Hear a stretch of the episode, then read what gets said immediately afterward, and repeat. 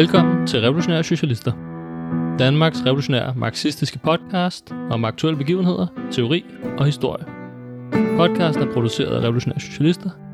Vi er en organisation bestående af studerende og arbejdere, som kæmper for en socialistisk revolution i Danmark og i resten af verden. Vi er en del af IMT, den internationale marxistiske tendens, som er aktiv i over 40 lande.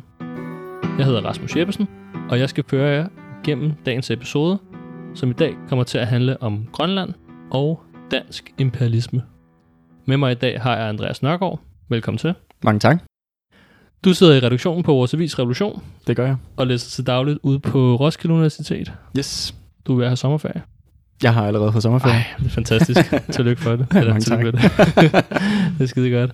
Men Andreas, det er jo et øh, sindssygt øh, vigtigt og spændende emne, mm-hmm. mm. som vi skal diskutere i dag. Det her med Grønland og det kan man sige dansk øh, imperialistisk rolle i, i Grønland og i Arktis i det hele taget. mm-hmm. Og et emne, der vil jeg sige, kun bliver mere og mere relevant. Ja. Øh, ja. 100 procent, at der, der sker virkelig nogle spændende ting deroppe i øjeblikket. Um, men vi har også snakket om, at vi ligesom vil opdate lidt i to dele i dag. Mm-hmm. At vi vil først diskutere det sådan lidt mere generelle, brede, geopolitiske i forhold til Danmark og i forhold til Grønland. Og så vil vi dykke lidt mere ned i selve Grønland i den anden halvdel af den her episode. Ja, og især i forhold til, til hvordan dansk imperialisme, hvilken rolle det spiller i Grønland, øh, og og fokusere meget på det i, i anden del, så at sige. Ja. Øhm, Og hvis vi er rigtig heldige, så får vi også en episode om koloniseringen af Grønland og kan man sige, den danske imperialismes historie i Grønland på et tidspunkt. Det bliver ikke i dag. Det når vi ikke, desværre. Men det kan være, at vi får en episode om det på et tidspunkt, hvis vi er heldige. mm-hmm. Men du har jo øh, stødt hjemmefra, Det har jeg. forberedt dig lidt. Mm-hmm. Øhm, så som du også var startet med at sige, der sker nogle øh, store ting øh, i omkring Grønland i øjeblikket. Kan du fortælle lidt om det? Jamen, øh, jeg tror, at de fleste har nok lagt mærke til i nyhederne og avisartikler, at der, er- at der er- Kina er begyndt at investere økonomisk i forskellige initiativer op på Grønland.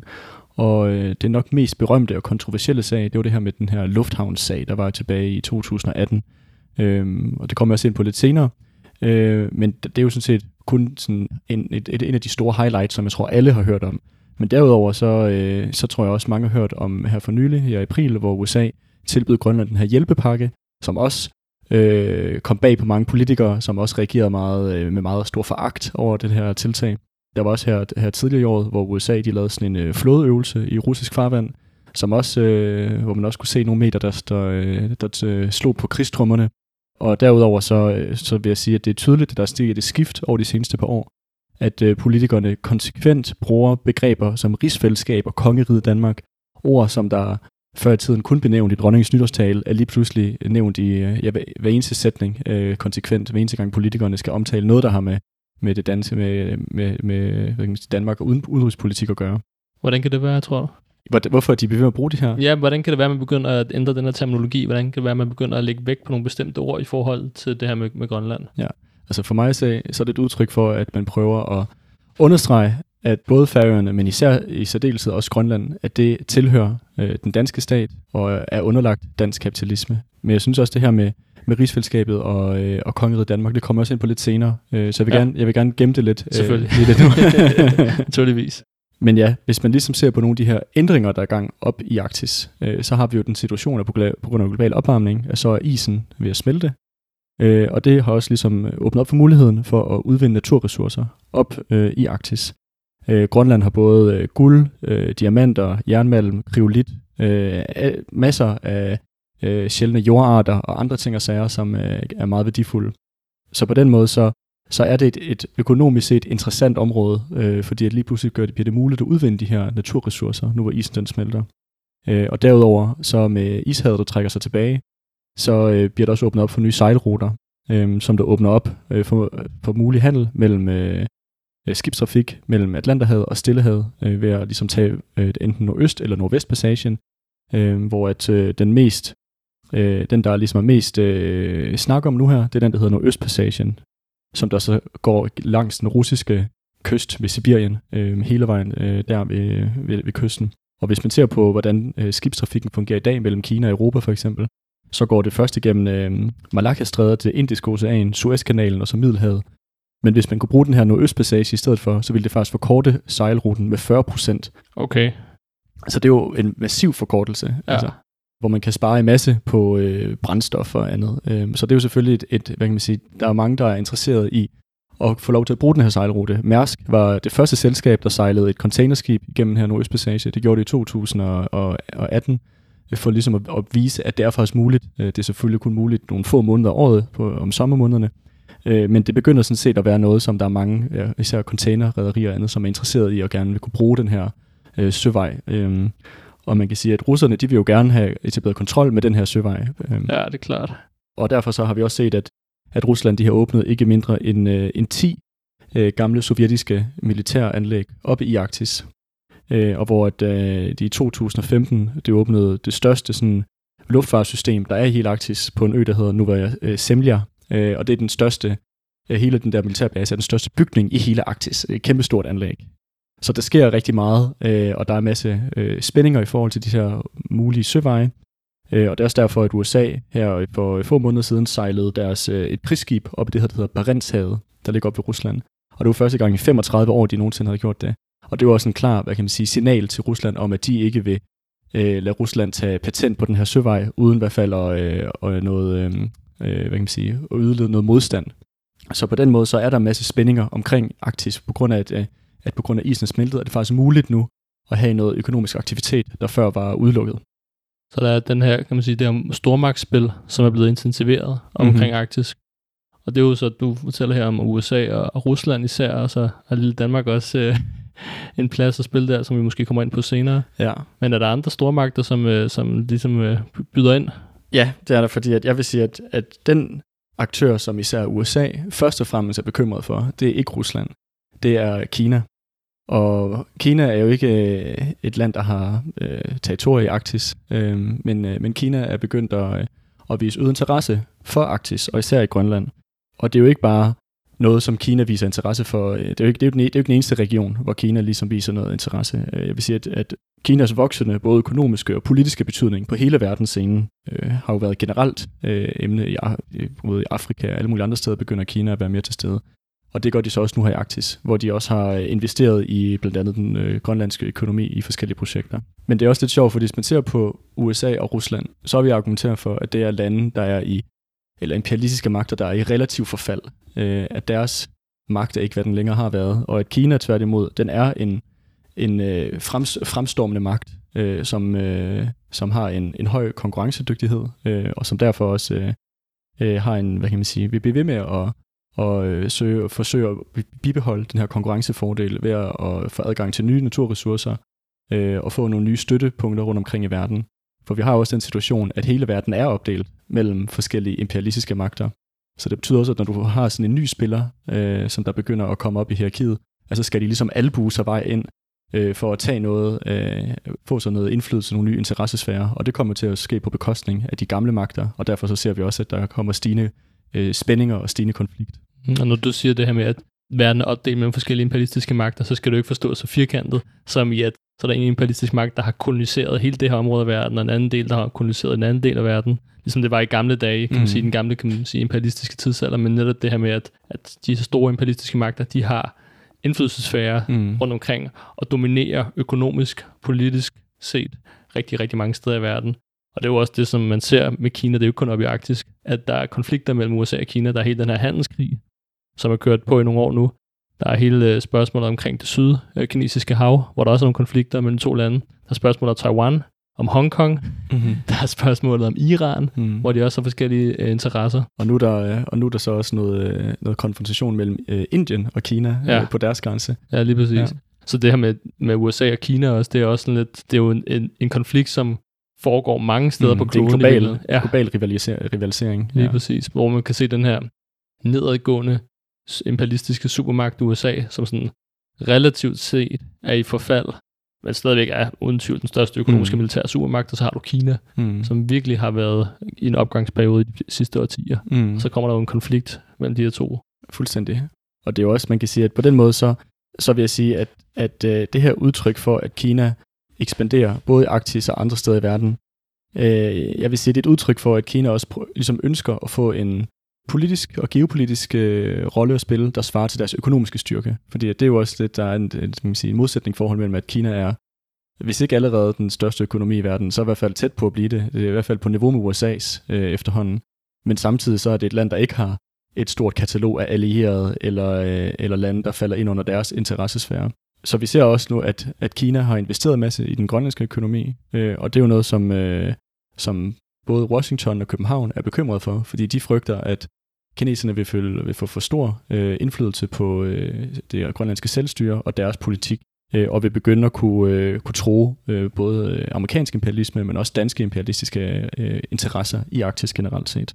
Øhm, og du har ligesom også taget fat i det her spørgsmål, hvor er det ligesom Danmark passer ind i alt det her? Fordi der, nu har vi etableret, der er de store, øh, de, de gamle drenge, USA og Rusland, og så den nye øh, Kina, der kommer op. Og så har vi så som sådan en øh, lus klemt mellem øh, tre negle i det her tilfælde. ja, lige lille, lille Danmark, øh, miniput-nationen. Ja, ja, fordi vi er jo ikke nogen kæmpestor imperialistisk magt. Altså, vi er en befolkning på de her 5-6 millioner. Mm. En lille bitte eksportøkonomi. Og så har vi ligesom, og det synes jeg sådan, stadigvæk er fuldstændig vanvittigt at tænke på. Vi har jo stadigvæk, vi er stadigvæk en kolonimagt, mm. hvor de fleste kolonier, de, jo, de, jo, de findes jo ikke mere. Mm. At de er blevet befriet uh, i løbet af de sidste 100-150 år. Men i Danmark, der har vi stadigvæk kolonier mm. den dag i dag. Altså ja. befolkninger, som vi har underlagt mm. øh, med tvang. Ja, med tvang, den ja. danske stat. Ja, det er, det, er, det er ret vildt. Og igen, det fører, nu nævnte det der med rigsfællesskabet og kongeriget Danmark.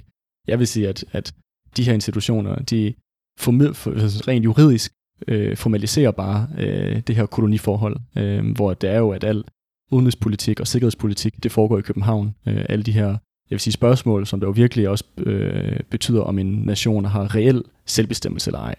Øh, og det er tydeligt, at det er, det er der ikke for hverken Færøerne eller for Grønland øh, ind under rigsfællesskabet. Men man kan sige, at Danmark er jo stort set i alle tilfælde en fuldstændig ubetydelig øh, lille europæisk miniputnation. Men det, der adskiller Danmark fra alle andre europæiske miniputnationer, det er det her med ejerskabet over Grønland, eller dominansen over Grønland, øh, som der virkelig gør, at at øh, det danske borgerskab rent faktisk har noget at kunne tilbyde stormagterne, noget som de er interesseret i, øh, og dermed at det danske borgerskab også har rent faktisk en uforholdsmæssig stor rolle at kunne spille øh, på verdensscenen og i diplomati og andet, fordi de rent faktisk har noget at bringe til bordet, øh, som lande som øh, ja, Østrig eller øh, Belgien eller andre lande ikke ligesom har det her trumfkort på hånden. Og det er jo også på baggrund af, af det her, øh, den her dominans over Grønland, at øh, forholdet mellem USA det er bygget på, mellem øh, Washington og København. For USA de har den her Thule-base, som er jo et, et, øh, for amerikanerne et essentielt militær øh, installation, øh, hvor de har deres missilforsvarsværk, øh, så der kan øh, overvåge øh, både den hele den russiske øh, arktiske kyst, øh, men faktisk også se hele vejen over til Nordkorea, hvis det skulle være. Okay. Øh, altså på den måde så er det et essentielt del af det amerikanske forsvarsværk, øh, den her Thule-base, som er placeret på Grønland øh, og Amerika. Det, det kan være, det kommer øh, i et fremtidigt podcast omkring øh, dansk øh, kolonialisme i Grønland. Øh, men øh, USA byggede jo mange militære installationer på Grønland, både under en verdenskrig, men også især i perioden efter en verdenskrig. Men det eneste, der er rigtig aktiv i dag, det er det her, det er Thulebasen, men faktisk har USA også øh, vist interesse for at åbne to nye flådebaser på Grønland. Øh, her øh, i år har de snakket om det. Om det, hvornår, hvornår øh, eller hvis det så kommer til at blive åbnet, det må vi jo så se. Øh, men den, Øhm, det er i hvert fald tydeligt, at amerikanerne er ikke færdige med Grønland, at de har essentielle sikkerhedspolitiske interesser der. Og til gengæld for, at, at USA så har fået øh, lov, kan man sige, til at, at bruge Grønland øh, til at putte øh, militær anlæg på, så beskytter USA så Danmark militært. Altså der er den her sikkerhedsaftale, så at sige, at, øh, at Danmark behøver ikke at stille deres, øh, kan man sige, have et stort og mægtigt militær til at beskytte dem selv, fordi USA skal nok øh, have deres øh, ryg, hvis der skulle komme nogle problemer. Og det er også det, man snakker om, at det her specielle forhold mellem der er mellem USA og Danmark, vi har det her helt særlige forhold, vi er meget tæt allieret mm-hmm. og så videre. At det kommer netop af historiske årsager. Mm. Det her med, at Danmark har lavet amerikanerne bruge Grønland mm. og bygge øh, militærbaser i Grønland, mm. øh, som de har haft lyst til. Og så har man ligesom haft det her meget specielle forhold, hvor Danmark, den danske stat har været den her skødehund mm. for amerikansk imperialisme. Fuldstændig, altså fordi at en ting er, at, øh, at øh, ja, de danske kapitalister har ladt øh, USA bygge de her militærbaser på Grønland, øh, som ofte har gået ud over befolkningen. Øh, der boede faktisk grønlænder i Thule, øh, men de blev tvangsfjernet for eksempel, og det, det er jo bare en af mange eksempler. Men, øh, men derudover så har, øh, så har det danske borgerskab har jo også vist sig lige præcis som sådan en, en skødehund for amerikanerne, har været med både i Irakkrigen, Afghanistan, har støttet op, når USA har prøvet at lave regimeskift i diverse øh, latinamerikanske lande, så har Danmark altid været klar til at, øh, og hvad kan man sige, adlyde deres, øh, deres herrer i, i Washington. Ja, amerikanerne siger hop, og vi spørger, hvor højt. Ja, lige præcis. og, jeg, og jeg vil sige, det er sådan set ikke anderledes, når det kommer til Arktis. Det eneste, der måske er anderledes i Arktis, det er, at det danske borgerskab gør alt, hvad amerikanerne beder dem om, så længe det bare ikke tror deres øh, eksistentielle interesse, hvilket er at fortsætte med at dominere Grønland. Ja, og det er jo også lidt interessant i forhold til hele den her øh, krise, der var øh, mellem Danmark og USA her for et stykke tid siden, da mm-hmm. Trump han tilbød at øh, købe Grønland.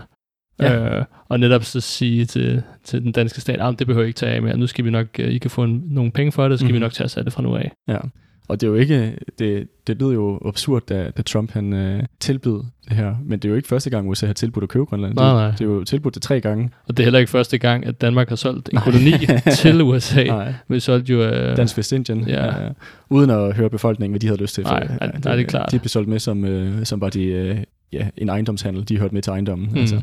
Men ja, at, øh, at det er også noget, man hører til i Danmark, at man, øh, medierne, de, jeg vil sige, ofte portrætterer det danske forhold til Grønland, som om, at det er sådan en humanitær mission, vi har gang i, og at det faktisk er en underskudsforretning øh, fra den danske stat, at vi, er, at vi har forholdet til Grønland.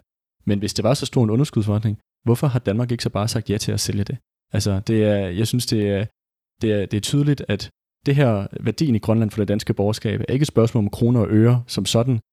For mig at se, så er der, de tjener styrtende på Grønland, men det er ikke det, der er øh, det hovedspørgsmålet. Det, der er hovedspørgsmålet for dem, det er, at, øh, at de ligesom har noget, som øh, kan sikre forholdet til verdens største supermagt, USA, øh, som virkelig gør, at de er, øh, har en anden position end, end andre øh, lande, der normalvis ligger i deres liga.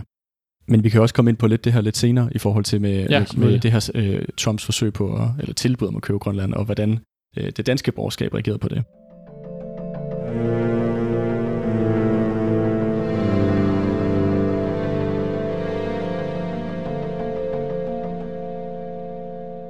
Vi skal jo ikke glemme i hele det her stormagtsspil, at blandt mange grønlændere, som jo har været underlagt dansk imperialisme de sidste 300 år, altså er der jo et, et kæmpestort og legitimt ønske om selvstændighed øh, eller uafhængighed fra Danmark, som, øh, som jeg vil sige, at som, som revolutionære og som marxister, at så må vi støtte det grønlandske folks ret til selv at bestemme, hvad de vil. Om de vil være i en øh, frivillig øh, union med Danmark, eller hvem de har lyst til det at være en union med, eller om de har lyst til at være selvstændige. Det må være op til det grønlandske folk, og ikke noget, som hverken Danmark, USA eller Kina skal afgøre og bestemme.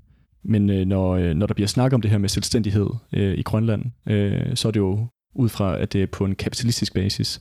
Og forudsætningen for, at, øh, at du kan have et selvstændigt kapitalistisk Grønland, det bliver i hvert fald som af politikerne på Grønland, det bliver set som et spørgsmål om, at, at Grønland er nødt til at udvikle en stærk, selvstændig økonomi. Og for dem at se, så er det eneste perspektiv for at kunne udvikle sådan en økonomi, det er ved at, øh, at udvinde deres naturressourcer, altså alle de her råstoffer.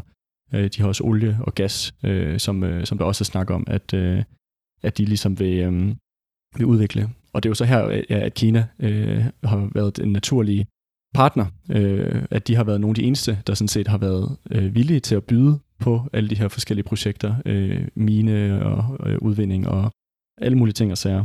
Og det betyder også, at, at, at, øh, at, at dansk imperialisme i stigende grad har nødt til at gribe ind i Grønland og Grønlands interne affærer, øh, for ligesom at prøve at øh, begrænse øh, det her forhold, der var ved at udvikle sig mellem det grønlandske selvstyre og så Kina på den, på den anden side.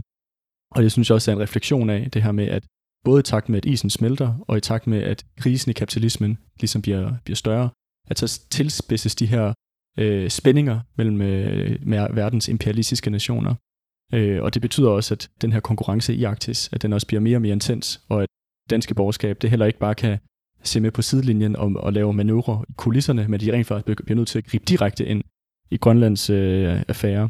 Og nogle af de første, sådan, mest moderne eksempler, som jeg kan komme på, det var her i 2016, hvor at øh, Lars Lykke, han øh, genåbnede øh, den flådebase, der hed Grønnedal. Har du nogensinde hørt om den? Aldrig nogensinde. Nej, det er der ikke nogen andre, der havde.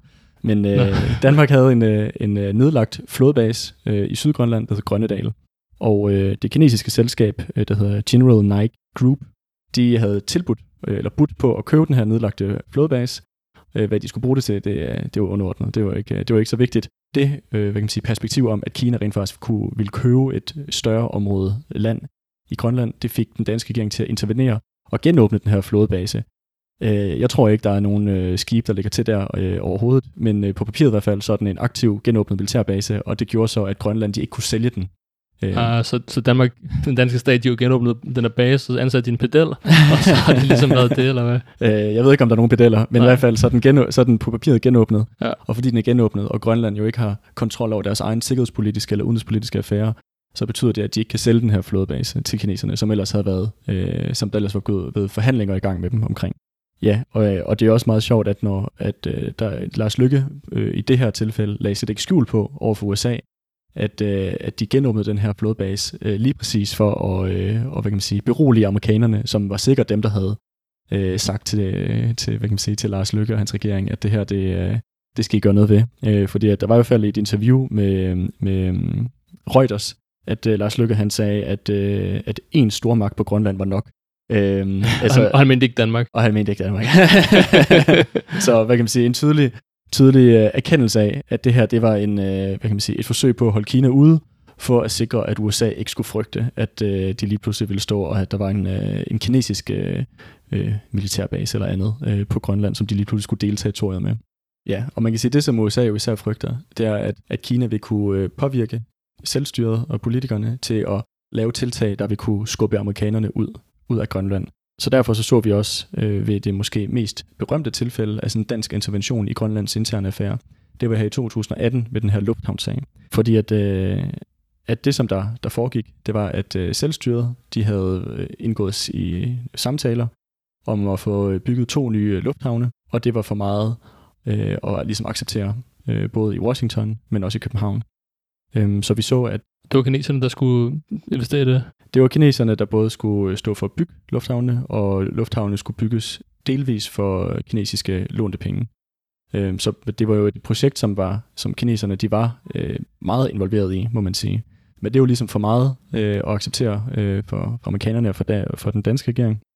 Så vi så, hvordan at, øh, at, øh, at Danmark øh, i form af Lars Lykke, han øh, lige pludselig kom på ufor, uanmeldt besøg til Nuuk, med en øh, kuffert med, jeg tror det var 1,6 milliarder eller noget den dur. Er det rigtigt? Ja, øh, og øh, lige pludselig så var, øh, så var de der snakke med det kinesiske selskab, de var over, og i stedet for så var blev Danmark øh, medinvestor, eller sådan, øh, øh, ja, medansvarlig for det der projekt, og nu er den danske stat så med til at bygge de her øh, to nye lufthavne i Grønland, øh, i stedet for øh, det kinesiske selskab.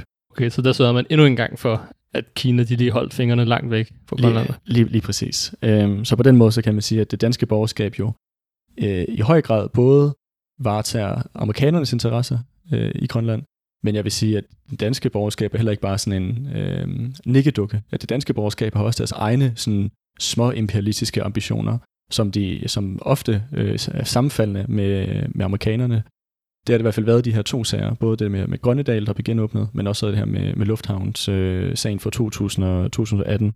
Og jeg synes også, det illustrerer, hvordan at det danske borgerskab, at det virkelig bruger Grønland som sådan et brik i sådan et øh, storpolitisk spil, at, øh, at når de, øh, det vil jeg sige, det var også tydeligt med de her lufthavne, at de her lufthavne, de øh, øh, var også kritiseret meget internt i Grønland, øh, fordi at de blev bygget øh, ved nogle steder, hvor et vejrforholdene ikke var specielt gode i forhold til flytrafik. Så der var mange, der snakkede om, at de her lufthavne, vil være, øh, brugbarheden af dem vil være lavere end den øh, lufthavn, der primært bliver brugt nu på Grønland.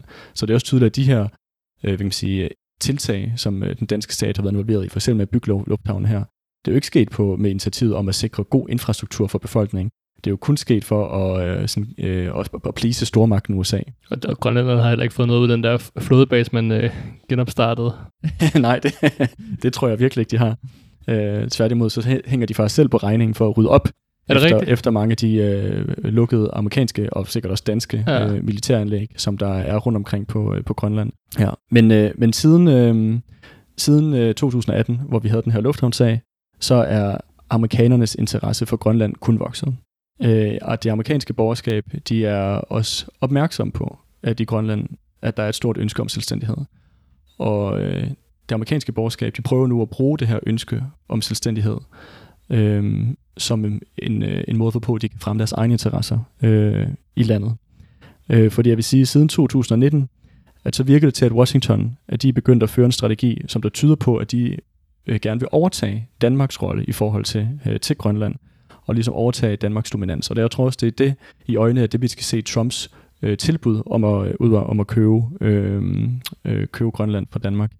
Øh, og det er jo dels en reaktion på Kina og Kinas øgede tilstedeværelse, men jeg tror, at heller ikke man skal undervurdere, at, øh, at forholdet mellem Europa og USA også er blevet noget mere anspændt, end det øh, førhen har været. Ja, det har det især været her under Trump. Og han er jo også erklæret, at Europa er allieret, de er faktisk fjenden. Ja, og, konkurrent. Ja, lige præcis. Ja. Og man har den her løbende handelskrig mm-hmm. mellem Europa og, og, og USA. Især mellem den største økonomi i Europa, mm. Tyskland Præcis. og USA.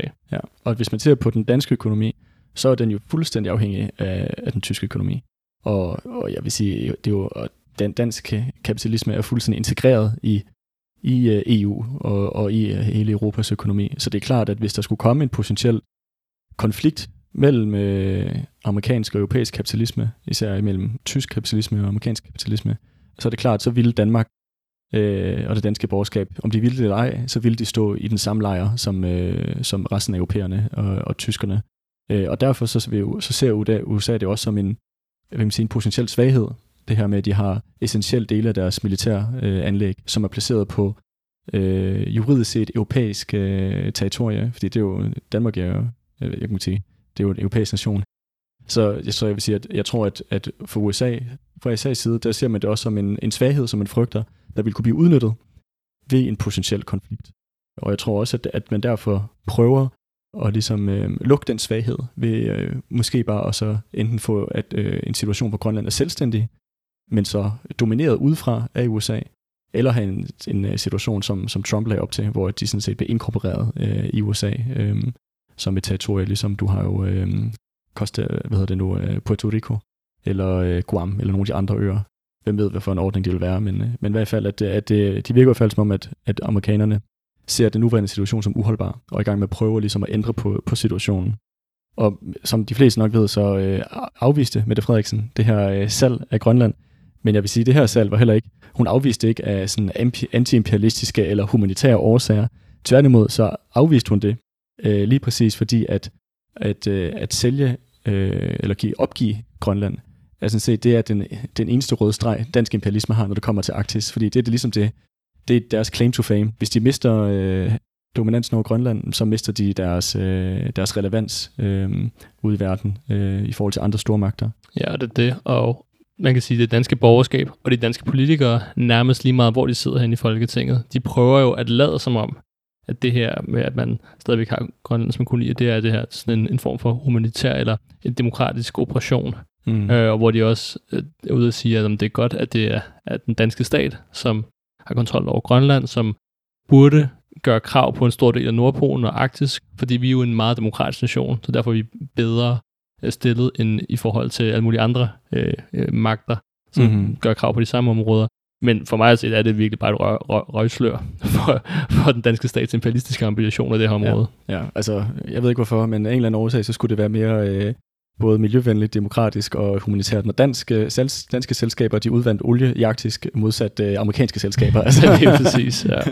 Det, jeg ved ikke, hvordan det, det regnestykke, det, hvordan det gøres op, men det, det er i hvert fald, hvad man hører fra den parlamentariske venstrefløj, når de ligesom skal legitimere deres opbakning til, til, ja, til at, at Danmark for eksempel gør krav på store dele af øh, Arktis, øh, ud over Grønland, øh, men hele det her øh, territorium ligger under ishavet.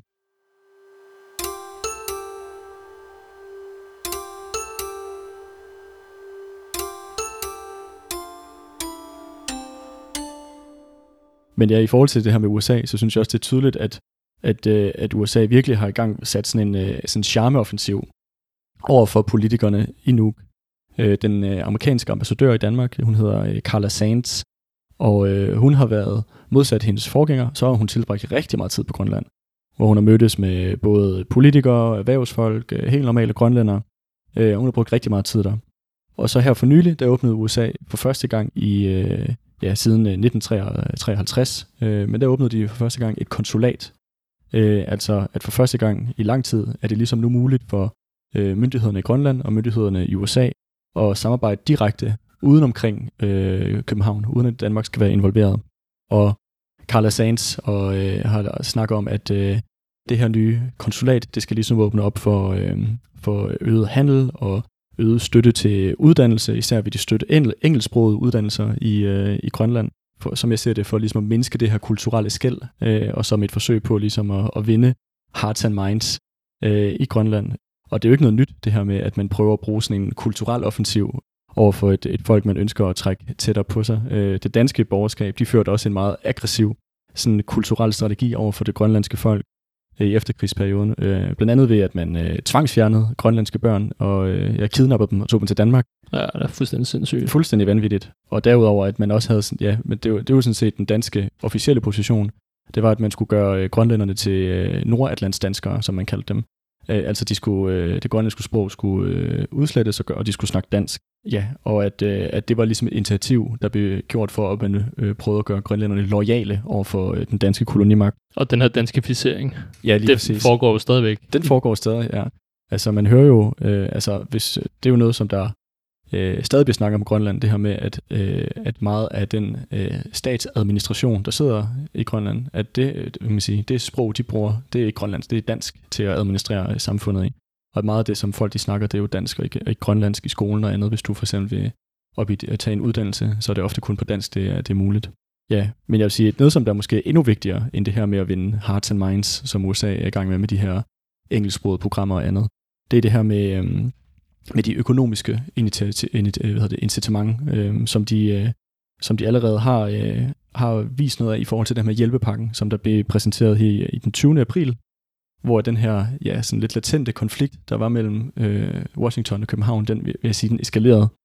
Øh, fordi USA de tilbød Grønland øh, 83 millioner kroner, som jo ikke er et vanvittigt stort beløb, men som hovedsageligt skulle gå til, at den grønlandske selvstyre kunne hyre amerikanske konsulenter til at, øh, ja, så det var egentlig, okay. så pengene endte jo så, kan man sige, endte jo så hos, hos øh, amerikanere, amerikanske øh, konsulentfirmaers lommer alligevel. Men de her konsulenter skulle så øh, lave nogle øh, undersøgelser og andet i forhold til potentiel naturressourceudvinding i Grønland. Så det er tydeligt, at incitamentet eller initiativet ligesom prøvede ligesom at pusse liv i den her øh, vision om øh, uafhængighed fra Danmark ved at bygge en, en økonomi, der ligesom var robust og baseret på ressourceudvinding øh, af olie eller mineraler eller andet. Og jeg synes, det var vildt, hvordan det danske borgerskab og de- de danske politikere, de reagerede på den her hjælpepakke. Øh, fordi at det var sådan lidt en, en blanding af både forarvelse og af chok, at øh, de her forskellige politikere, de meldte sig. Der var for eksempel Søren Espersen fra Dansk Folkeparti. Han, øh, han sagde det her, det var en fornærmelse over for Grønland og over for rigsfællesskabet. Og man kan sige, at øh, Søren Espersen er jo ikke en specielt sympatisk mand. Nej, det er han i hvert fald ikke. Vil jeg- vil jeg i hvert fald, det er i hvert fald ikke sådan, han agerer i politik. Men, øh, men jeg vil sige, at, at når han snakker om det her med, at det her var en fornærmelse, så synes jeg, at, øh, at hvis man skal se på, hvem er det, der har fornærmet det grønlandske folk igennem tiden, så vil jeg sige, at det er ikke øh, også USA, men i særdeleshed Danmark, og øh, det land, som Søren Espersen han repræsenterer. Øh, altså øh, en kolonimagt, altså den, den danske, som jo har ja, tvangsfjernet drøm, grønlandske børn, og som der har sådan en attitude af formynderisk bedrevidenhed over for Grønland hele tiden, og som øh, jeg vil sige, at på åbenlyst racistisk manér også hele tiden bliver ved med at, øh, at gentage det her argument om, at Grønland de kan ikke klare sig selv, at vi er nødt til at komme og, og, og hjælpe dem øh, og, og ordne tingene på deres vegne, øh, hvilket jeg vil mene er et, øh, ja, er et, i bund og grund et racistisk argument. Ja, samtidig med, at den danske stat har holdt øh, det grønlandske samfund i armod og fattigdom igennem mange årtier. Fuldstændig. Ja, så jeg vil sige, at den her og, har blandet sig i deres indre, og har dikteret, hvem kan de, og hvem kan de ikke øh, etablere økonomiske og politiske øh, forbindelser med. Så jeg vil sige, at hvem, hvem er det, der er den største aktør, der fornærmer det, det grønlandske folk? Det vil jeg sige, det er den danske kolonimagt og dansk imperialisme. Ja, men derudover så har vi også en øh, politiker som Rasmus øh, Jarlov fra de konservative. Han, øh, han var også ude på banen og, sag, og anklagede USA for at ville underminere rigsfællesskabet. Men jeg synes også, at det er, det er interessant lige at se på, hvad er det her for, det, hvad er det for et rigsfællesskab, som der er de her politikere, de ja, priser. Jeg vil sige, at, at det her rigsfællesskab, det lyder jo pænt, at det hedder fællesskab. Men jeg vil sige, at, øh, at det her ikke er en forsamling af lige øh, frie nationer, der har indgået en union. Tværtimod, så vil jeg sige, at det her øh, rigsfællesskabet, at det sådan set formelt set blot øh, juridisk og institutionelt formaliserer øh, dansk kapitalistisk øh, dominans over det både færøske og det grønlandske folk, øh, som er blevet tvunget ind i den her øh, union øh, mod deres vilje. Og øh, det er rigtigt nok, at det danske, den danske stat har tilladt større autonomi på civile områder. både i Færøerne og, både i Færøerne og i Grønland. Men lige snart det kommer til de her, øh, jeg vil sige, essentielle spørgsmål, som der virkelig er det, der afgør, om en nation de rent faktisk har reel selvstændighed. Spørgsmål omkring sikkerhedspolitik og udenrigspolitik, jamen så... Øh, og økonomi. Og økonomi også, ja. At så er, øh, så er det fuldstændig klart, at der er, ikke, der, er, der er lukket ved døren. Der, det er kun i København, det kan foregå, øh, og ikke andre steder. Øh, så jeg vil sige, at den her, øh, det her rigsfællesskab, som de øh, forsvarer, er et, et klamt kolonialt redskab. Intet andet end det, vil jeg mene. Og det er jo ikke så chokerende, at de her borgerlige politikere, de ligesom farer op øh, til forsvar for dansk imperialisme. Øh, men som du også var inde på det tidligere, så er det her forsvar for dansk øh, imperialisme, det rækker også hele vejen ind i venstrefløjen øh, i Danmark. Og øh, vi havde blandt andet øh, SF's grønlandsordfører, det hedder Carsten Hønge. Øh, han var også ude og fordømme den her hjælpepakke, og jeg vil gerne lige læse et citat op. Han, skrev, han sagde, det er ekstremt provokerende, at vi har en tæt øh, alliancepartner, der så åbenlyst går ind og puster til splittelse i rigsfællesskabet. Altså også, og det er vanvittigt også. Og også altså et, et, en, en mand, som der er med i et parti, der hedder Socialistisk Folkeparti, som, øh, som går ud på den måde og, og, øh, og ja, øh, forsvarer den her øh, dansk kolonimagt over for det grønlandske folk. Ja, altså først og fremmest, der er flere dele i det her citat, ikke også? Altså først og fremmest, så er han jo, altså det er sådan en, Carsten Hønge, som jo efter sin så skulle være en socialist, han går først og fremmest ud og så påstår, at det her det er positivt der med, at vi har en tæt allieret som USA, mm-hmm. altså verdens, historiens største imperialistiske mm. magt, at den, ja. Mest man, reaktionær magt i hele verden. Ja, er præcis. Øh, og dem kan man ligesom læse ud fra det her, at dem mener han, vi skulle have en tæt alliance med. Først og mm-hmm. fremmest, det er fuldstændig absurd. Og så det andet med, at han ligesom øh, giver det her såkaldte rigsfællesskab et venstre dække, mm. at det er en positiv ting, mm. ifølge ham øh, ifølge et venstreorienteret standpunkt, hvilket også er fuldstændig absurd. Ja. At, at venstrefløjen burde aldrig nogensinde kunne støtte sådan en kolonipolitik, som den danske stat fører. Nej, nej. Og det bliver endnu værre. Når der kommer mere? der kommer mere. oh, for fanden. Fordi at, øh, han krævede nemlig også, at øh, han krævede faktisk, at, øh, at Mette Frederiksen, at hun skulle intervenere. Og øh, med hans egen ord, så skulle der laves en fed streg i indlandsisen. Øh, så man kan sige, at på den måde så øh, krævede øh, ja, øh, Carsten Hønge, han krævede også, at Mette Frederiksen intervenerede, og på den her klassiske formynderiske vis, som øh, den danske stat øh, har, for, har for vane at gøre, at de ligesom kom ind igen og dikterede, hvem kan Grønland og hvem kan Grønland ikke øh, have økonomiske og politiske relationer til. Så jeg vil sige, at på den måde så øh, krævede han faktisk et kolonialt indgreb igen i Grønlands interne affære. Så han mente ikke, at det, det, det kan man sige, den, den, den danske stats dominans var, var stærk nok, at, den blev, at grebet ville være endnu hårdere. Lige præcis, ja. lige præcis. Øh, så jeg synes virkelig, det, det siger meget om, hvad for en tilgang det også er på den danske venstrefløj i forhold til det her. Og det er jo ikke fordi, at Carsten Hønge han repræsenterer alle på den danske venstrefløj, men jeg synes, det er tydeligt, at der også er en, øh, sådan en stilsigende accept på den danske venstrefløj, at der bliver ikke talt om det her. Der er ikke nogen, der præsenterer et socialistisk alternativ eller en reel kritik af den rolle, Danmark spiller i Arktisk, at hvis der, hvis der er nogen, der taler om det, så er det ofte folk, der går ud og, øh, og, og, ja, og øh, forsvarer det, øh, at der, kritikken er fuldstændig fraværende øh, på den danske venstrefløj af den rolle, som dansk imperialisme spiller i forhold til det, øh, det grønlandske folk, men også færøske for den sags skyld. Ja, så jeg, jeg vil sige, at, at, øh, at sagen om den her hjælpepakke, synes jeg bare endnu en gang illustrerer, hvordan at, øh, at rigsfællesskabet, det ikke er den her harmoniske, frivillige union af ligestillede nationer, men tværtimod er det her rådne levn for kolonitiden. Og at, og at jeg synes, at det er, øh, at det er forkasteligt, at, øh, at folk, som der kalder sig socialister, at de forsvarer øh, den her institution den dag i dag.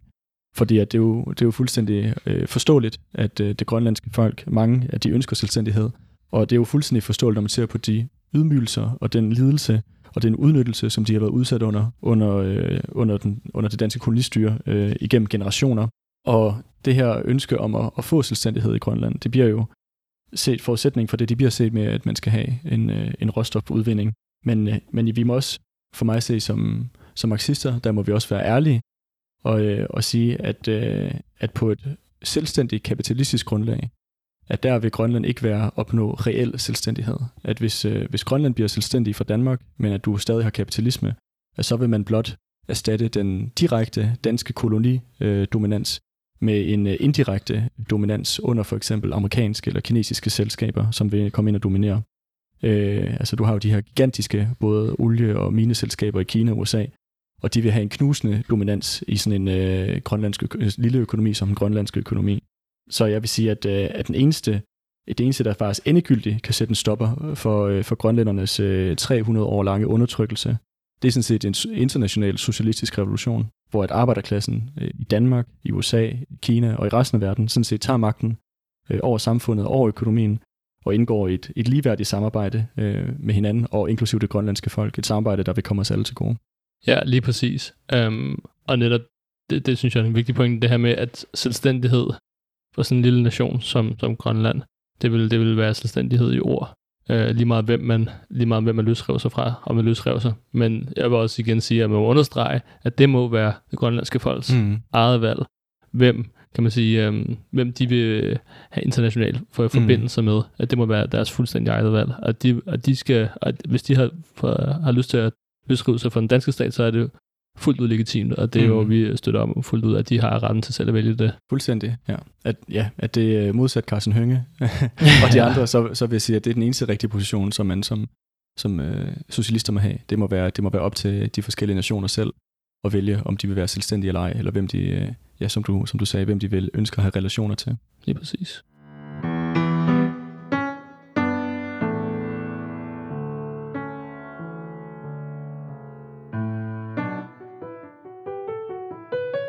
Sommerferien nærmer sig med hastige skridt, og det er en rigtig, rigtig god tid at fordybe sig i marxistisk teori på og forberede sig på de store begivenheder, som kommer til at udfolde sig i fremtiden. Derfor inviterer vi dig til at komme med på Revolutionær Sommerskole.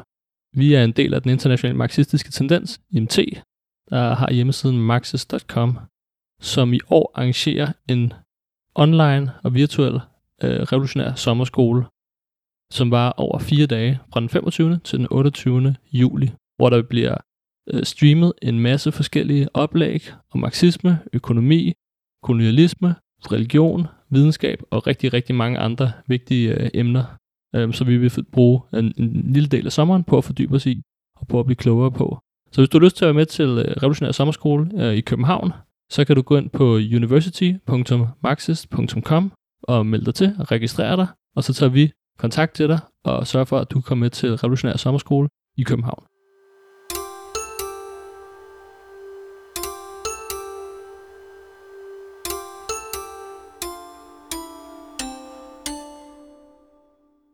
den her udvikling, som der er sket i Arktis, øh, det er jo ikke fordi, det, det danske borgerskab bare har set passivt til med hænderne i skødet. Tværtimod, de har også haft travlt med at prøve på, øh, på alle mulige øh, måder og klamme, øh, øh klamme øh, Grøn, øh, Grønland til sig. Øhm, I 2019, der øh, annoncerede forsvaret, at øh, de vil bruge en halv milliard kroner, altså 500 millioner kroner, på at, øh, at renovere og vedligeholde øh, en lufthavn, der hedder øh, Kangor, øh, Kangorlusuaq, jeg tror det hedder, som der ligger i det, der hedder Sønderstrømfjord. Og en investering på 500 millioner kroner er, en, øh, er ikke ingenting i grønlands kontekst. Det er en ret stor investering. Så det er jo en, øh, en, sige, en økonomisk indrømmelse til, øh, til den grønlandske, de, ja, grønlandske selvstyre, øh, for ligesom at prøve at binde dem tættere til sig og vise dem, at det er profitabelt at samarbejde med Danmark. Derudover så i oktober 2019, jeg ved ikke, om du kan huske det, men der kørte sådan nogle sager i medierne, om at lige pludselig så opdagede DR og politikerne, at der faktisk var en masse grønlandske børn, der levede op, øh, der, der var opvokset i fattigdom og i armod eller med sociale problemer. Ja, det er rigtigt. Lige pludselig kom der et fokus på det. Ja, en eller anden årsag. Ja, øh, og jeg vil sige, at det, jeg, jeg troede i min naivitet, at det var ligesom noget, der bare alle vidste, at det var sådan, det var på Grønland, men åbenbart så var det åbenbart gået politikerne forbi. Men øh, de var i hvert fald meget hurtige til at afsætte øh, 80 millioner kroner som en indsats øh, lige præcis for at, øh, at hjælpe nogle af de her udsatte børn øh, i Grønland og jeg vil sige, at det er ikke tilfældigt, at, at det her lige pludselig, at de her 80 millioner lige pludselig kom. Jeg vil sige, at det igen var en, øh, igen et, sådan en et forsøg på at vinde hearts and minds, hvor at, øh, at øh, det, den danske myndigheder igen kan ligesom øh, bryste sig som sådan en beskytter af det grønlandske folk, og at uh, vi vil fars jer det bedste, og se, nu kommer vi og prøver at gøre en inds- social indsats for jer. Altså hvordan at, at øh, dansk, øh, dansk imperialisme igen ligesom prøver at, øh, at iklæde sig sådan en øh, humanistisk maske øh, for at, øh, og, og binde øh, det grønlandske folk øh, til sig. Og derudover vil jeg sige, at der også er gjort et stort indsats for at, øh, at blæse op i medierne, at, at øh, Mette Frederiksen og at den grønlandske landstyrformand øh, Kim Kielsen, øh, at de er gode tætte venner, øh, hvilket man, hvor de har mødtes i flere omgange sammen, de to. Og faktisk en af de første ting, som, øh, som Mette Frederiksen gjorde efter, at hun, øh, hun vandt valget, det var at tage op øh, og besøge Grønland. Øh, er det og rigtigt? besøge Kim Kielsen, ja. ja. Øh, hvis ikke jeg tager fejl, så da Trump tilbød at købe Grønland, var hun faktisk på Grønland eller i hvert fald lige havde været der for, for nylig. Øhm, så, og hun snakkede også, og har snakket meget i, hendes, i starten af hendes, øh, ja, hun trådte til, hendes regering, at der ligesom skulle være et tættere samarbejde i rigsfællesskabet, men sådan et tættere samarbejde, som jo selvfølgelig betyder på dansk øh, kapitalismens øh, betingelser og præmisser. Men en ting er, hvad der ligesom øh, bliver sagt, øh, og hvad de her små økonomiske indrømmelser, der bliver givet hister her. Hvis man ser på, hvad, øh, hvad, der, hvad for nogle øh, signaler, der bliver sendt både fra Nuuk og fra Torshavn, så, øh, så er det lidt i modstrid til det, som øh, det billede, man får malet her, øh, herhjemme i Danmark. Fordi at både her tidligere i år, der rejste både Nuuk og Torshavn, øh, de rejste kravet om større autonomi, øh, hvor de gerne ville øh, have mulighed for at kontrollere deres egne udenrigsanlægner. Men øh, Mette Frederiksen, hun måtte desværre, desværre skuffe både øh, politikerne i Torshavn og politikerne i Nuuk, øh, fordi at, øh, som hun sagde, hendes jurister, de havde siddet og kigget på øh, grundloven, og øh, de var desværre nået frem til, at øh, grundloven ikke tillader, øh, desværre desværre, at, øh, at øh, København kan give færøerne og grønlænderne øh, flere udenrigspolitiske beføjelser. Det var godt, de havde noget undskyldning i hvert fald. Ja, det var, det var bare super ærgerligt, at den øh, grundlov, den, øh, den bare øh, har simpelthen undertrykkelse skrevet ind i dens, ja, præcis. i dens dokument. Og der er igen, der bruger man de der demokratiske lige redskaber. Præcis. Grundloven, det var det mest demokratiske, vi overhovedet har her i Danmark. Yes. Og ifølge vores mest demokratiske bog overhovedet, der kan mm. vi desværre ikke give jer flere demokratiske rettigheder. Lige det var præcis. meget ærgerligt. Ja. Og, øh, og det er jo sjovt, fordi at hvis man, hvis man ser på, hvad for en, øh, hvad Mette Frederiksen nu sagde, så sent som i april 2019, altså lige inden øh, valget, øh, eller under valgkampen faktisk, fordi der erklærede hun faktisk, at hun synes, at Grønland de burde styre deres egen udenrigspolitik. Okay. Ja, så øh, hun har også spillet et ret, jeg vil sige, åbenlyst en dobbeltspil i forhold til, øh, hvordan hun har appelleret til politikerne i Grønland og ligesom givet de her forhåbninger og forventninger. Øh, og lige så snart det så kom til, til stykket, jamen så ligesom alle hendes forgængere, så bruger hun de her, den her kombination af byråkratiske finder, med ja, for eksempel grundloven som undskyldning, eller sådan øh, mindre økonomiske indrømmelser, øh, for ligesom at holde det her rigsfællesskab øh, intakt øh, under øh, dansk dominans. Og så igen, så var det i forhold til det her med, med ord som rigsfællesskab og, og kongeriget Danmark, fordi det er jo virkelig også noget, som der er bliver brugt i øh, flæng øh, i, øh, nu her. Og jeg vil sige, at det er, at det er tydeligt, at hele den her med det danske grundlov og kongeriget Danmark, altså at øh, kongeriget er udeleligt at, øh, at på den måde så de bliver de her institutioner, som både som monarkiet og som grundloven, at de bliver ligesom brugt øh, som redskaber og som våben til rent faktisk at holde fast øh, på de her kolonier, som den danske kapitalisme de sidder på. Og jeg vil sige, at, at det er tydeligt, at ja, grundloven og monarkiet, det er ikke bare sådan nogle nationalromantiske religier, som der bliver brugt i, i ceremonier en gang om året eller noget, men tværtimod så er det, øh, så er det redskaber, som aktivt øh, bliver, bliver, ja, bliver brugt for rent faktisk at holde det grønlandske, færøske folk øh, øh, mod deres vilje bundet til, til dansk øh, kapitalisme. Og en måde, hvorpå at dansk, øh, de danske øh, kapitalister at de kan blive ved med at have det udenrigspolitiske og sikkerhedspolitiske kontrol over de her, og økonomiske kontrol over de her territorier og de her folk. Øhm, så jeg synes, at, at man skal sådan set være alarmeret, når politikerne de snakker om at styrke rigsfællesskabet. For at styrke rigsfællesskabet, når de snakker om det, så betyder det at styrke øh, dansk imperialismes greb om, øh, om Færøerne og Grønland. Men øh, nu har vi snakket rigtig meget om stormagter, øh, Kina, Rusland, USA, og rigtig meget omkring øh, øh, dansk imperialisme øh, i Grønland. Men nu kan jeg faktisk godt tænke mig at lige snakke lidt om, hvordan står det ligesom til ja, øh, blandt befolkningen i Grønland, og øh, fordi at det er jo ikke fordi, at, at, at befolkningen øh, i Grønland bare er sådan nogle passive folk, der bare øh, kun ser på på sidelinjen, mens øh, at øh, de her imperialister, de kæmper som gribe om, øh, om deres, øh, deres fremtid. Øh, for her i, i december 2019, der oplevede Grønland øh, den største protestbevægelse nogensinde i landets historie. Okay. Øh, og det var heller ikke noget, man hørte særlig meget om Nej, det er også lidt sjovt, at det er heller ikke noget, de danske medier rigtigt. Nej. Øh, jeg vil sige, ofte så, øh, så hører man øh, utroligt meget lidt om, hvad der, hvad der sker i Grønland. Øh, men øh, her i, øh, i 2019, der var der jo den her kæmpe store øh, globale procesbevægelse i gang, Altså der var jo de her revolutionære bevægelser både i Chile og i Sudan og i Libanon og i Katalonien, alle mulige lande. Og øh, faktisk så spredte den her protestbevægelse, den spredte sig faktisk også til det til nordligste nord, øh, den spredte sig til, øh, til, til Grønland. Øh, og det, der udløste den, det var, at øh, der var en masse afgifter, som der steg øh, i den øh, finanslov, som der blev vedtaget øh, kort inden de her demonstrationer de brød ud. Og, og man kan sige, noget af ansvaret for den desperate økonomiske situation, der er i Grønland, det ligger på øh, de grønlandske politikers skuldre. Men jeg vil sige, at hovedansvaret, det ligger ikke øh, på politikernes skuldre, det ligger øh, på, på, hvad kan man sige, på øh, 300 års øh, udbytning af det grønlandske samfund og det grønlandske folk. Øh, og derfor vil jeg sige, at de, der er ansvarlige for den øh, øh kan man sige, dårlige leveforhold, dårlige levestandard og dårlige sociale ydelser, som det grønlandske folk de må tage sig til tak med. Dem, der er ansvarlige for det, det er i sidste ende de, den danske stat og de øh, danske politikere, øh, som der ja, konsekvent i overvis har udhulet øh, levegrundlaget for, for øh, de grønland, grønlænderne. Og hvis man ser på bare nogle statistikker, så vil jeg sige, at det er meget forståeligt, at grønlænder er øh, stærkt utilfredse over situationen. Øhm, for hvis man, øh, jeg, det, jeg kunne ikke finde øh, nogen øh, sådan fra i år, men hvis man tager tilbage på 2017, så var øh, gennemsnitsindkomsten øh, øh, før skat i Danmark, det var på 327.000 kroner. Om året? Om året, ja. Hvis man sammenligner med, at den var i samme periode i Grønland, så var den på 209.000 kroner. Altså 39 øh, procent lavere. Undskyld, 36 procent lavere. Jeg synes, det er ret stor øh, forskel, hvis man ser på den gennemsnitlige indkomst, som folk de har. Øh, jeg synes i hvert fald, 36 procent, det er en øh, ret markant øh, forskel. Ja, det er en massiv forskel. Ja. Også især, når man tænker på, at leveomkostningerne i Grønland er væsentligt højere, end de er i Danmark. Øh, for Danmark har jo øh, et handelsmonopol på, på det grønlandske marked. Øh, for to tredjedel af alle varer i Grønland, øh, de kommer fra Danmark og skal sejles i seks dage for at komme dertil. Øh, så på grund af den her transporttid, så betyder det også, at varer og priser på helt basale varer i Grønland, de er langt højere, end de er i Danmark.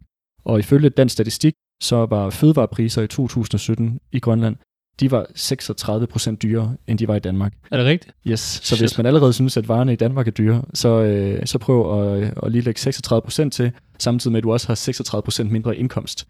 Ja, det går nok sindssygt. Øhm, så, så på den måde, så vil jeg sige, at, øh, at, at det er ikke noget mysterie af mange grønlænder, at de, øh, at de er utilfredse, fordi at den situation, som dansk imperialisme kan tilbyde, dansk kolonialisme det kan tilbyde det grønlandske folk, det er en levestandard, der øh, nærmer sig fattigdom, og hvor et, øh, hvor et folk er desperate. Det er øh, det, som det bedste, som dansk imperialisme kan, kan tilbyde det grønlandske folk.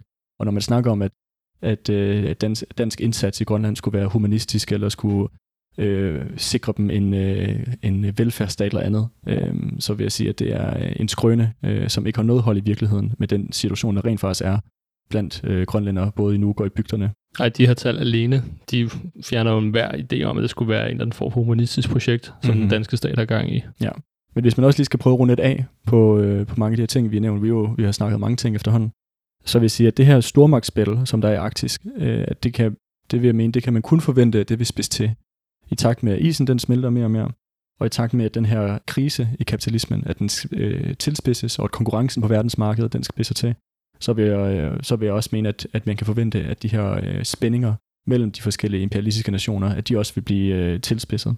Og jeg synes, at det er, at det er tydeligt, at, at arbejderklassen i Danmark, øh, USA, Kina og Grønland for den skyld også, at, øh, at vi har ikke noget at vinde i det her stormagtsspil.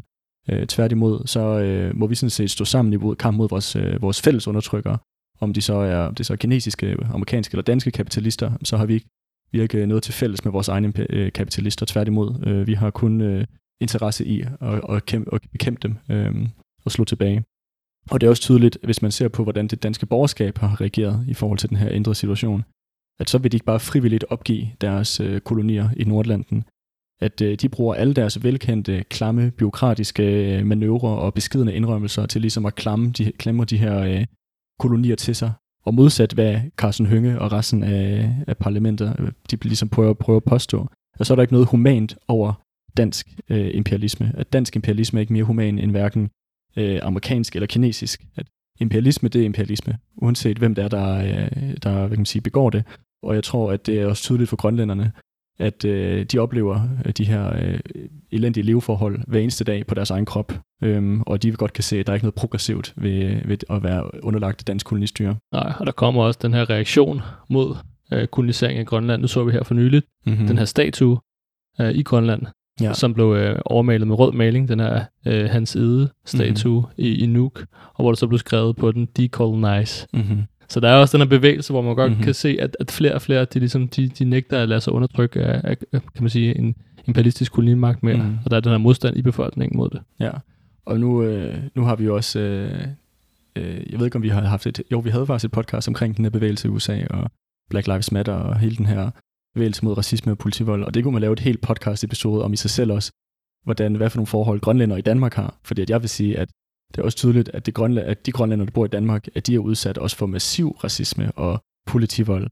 og øh, forskelsbehandling i, øh, i økonomisk og socialt på, på alle mulige planer. Øh, så jeg forstår også, jeg vil sige, at den her bevægelse, som der er i gang lige nu i USA, er også utrolig relevant i dansk kontekst i forhold til, hvordan grønlænder bliver behandlet øh, i det danske samfund. Ja, øh, men for, for mig at se også, at så må vi som marxister i Danmark, øh, i et land, der undertrykker det grønlandske folk, at øh, så må vi også være ærlige og, og, og klare i vores sprog og sige, at vores primære fjende, det er det danske borgerskab, at vi må ligesom feje for egen dør. At, øh, at det er dem, som vi må øh, rette vores skyt, rette vores kritik øh, ret imod. Det er, det er dem, som, øh, som sidder på Christiansborg og øh, som sidder i direktørgangene i Danske Bank og i Mærsk. Øh, det er vores primære fjende. Øh, og at sige åbent og ærligt øh, til både til, fær- til færøske og grønlandske folk, at vi har ikke nogen, den danske arbejderklasse har ingen interesse i at undertrykke dem. Øh, at tværtimod, så har vi kun interesse i at knuse den her øh, koloniale dominans, som de i dag er, er underlagt. Øh, som vi også var inde på tidligere, at, at for os at se, så er det selvindlyse, at øh, grønlænderne, de skal, hvis de ønsker det, så skal de have ret til, og, til selvstændighed. Øh, at de skal have ret til selv at bestemme, altså selvbestemmelse over, hvordan deres fremtid skal se ud. Øh, og det er ikke noget, der skal dikteres af, af, af København. For hvis, at, hvis det grønlandske, øh, færøske og det danske folk, det skal kunne have et forhold til hinanden, der er baseret på reel tillid, på øh, gensidig respekt og på solidaritet, øh, så må vi også rense vores forhold til hinanden for enhver snart af, af kolonial undertrykkelse. Og det kan vi kun opnå ved at, at vælte øh, alle de her usle institutioner, som det bliver brugt som et kolonialt våben mod de her folk. Altså monarkiet, grundloven, det må vi, det må vi fjerne. Øh, og med det må vi også fjerne kapitalismen og den danske herskende klasse, som der øh, fuldstændig øh, hvad hedder det, øh, behandler de her, øh, de her folk som brækker i et stormagtsspil. Øh, og, og, og øh, øh, nægter dem enhver form for øh, værdighed i deres tilværelse. Ja, så derfor så vil jeg sige, at som, som revolutionære, som marxister i dag, så er vores kamp, øh, som vi står for, når det kommer til, til Færøerne og til Grønland, det er sådan set at, at vælte det her koloniale rigsfællesskab, som politikerne de ellers øh, priser højt om. Og i stedet så må vi etablere en socialistisk republik, øh, og så vil vi så håbe, at øh, grønlænderne og de har lyst til at indgå i en frivillig samarbejde, lige samarbejde med gensidig respekt, øh, med den danske arbejderklasse. Øh, og det er, det er sådan set den kamp, som vi også står for her i Revolutionære Socialister. Lige præcis. Jeg synes, du forklarede det rigtig, rigtig godt, Andreas. Hvad for en øh, holdning vi som revolutionære må have i forhold til det spørgsmål om, øh, om den danske statskolonier og vores fælles kamp. Og jeg vil sige øh, tusind tak, fordi du kunne være med her i dag. Ja, jeg er glad for, at jeg måtte komme og være med. ja, det var virkelig, virkelig spændende. Øh, og som sagt, så håber vi at kunne få en nummer to episode Øh, men det må vi lige se. Det bliver nok ikke øh, på den her side af sommerferien. Og til dig, der har lyttet med, så håber jeg, at du kan lide, hvad du har lyttet til. Og du vil følge os på Spotify, iTunes og på nogle af de andre øh, platforme, hvor du får din podcast fra. Og må meget gerne give os en, en anmeldelse derinde. Du kan finde flere aktuelle, teoretiske og historiske analyser øh, på skrift godt nok inde på marxist.dk. Coronavirusen var den tilfældighed, som har indlydt en ny epoke i verdenshistorien, hvor revolution, kontrarevolution opstand og krige er på dagsordenen. I den her situation er det vigtigere end nogensinde før at opbygge en revolutionær organisation, således at vi ikke blot bliver reduceret til tilskuere i de historiske begivenheder, som udfolder sig, men som gør os i stand til at intervenere i dem og ændre historiens gang. Men for det kan lade sig gøre, har vi brug for ressourcer. Vi beder derfor om din hjælp, om at støtte os økonomisk. Gå ind på revosok.dk revosok.dk-bliv-medlem. Her kan du blive B-medlem, hvor du overfører et fast beløb om måneden. For vi har ingen rige bagmænd, og vi får heller ingen penge fra den danske stat. Så alle bidrag vil blive taget imod med kysseren. De eneste indtægter, vi øh, får, øh, er fra arbejdere og unge, som bakker op om kampen for socialisme og en bedre verden. Coronapandemiens haven, den nye økonomiske krise og de sociale opstande, som vi ser overalt i verden, er alle tegn på et rådens system, som ikke længere kan levere en fremtid for det store flertal. Kapitalismen må ligges i graven, en gang for alle, for at sikre en, en fremtid. Jeg vil derfor opfordre alle til at gå med i kampen i dag og organisere dig hos os i Revolutionære Socialister. Kontakt os via Facebook, gå ind på revosok.dk eller duk op til en af vores møder og hør mere om os. Tak for denne gang. Vi høres ved.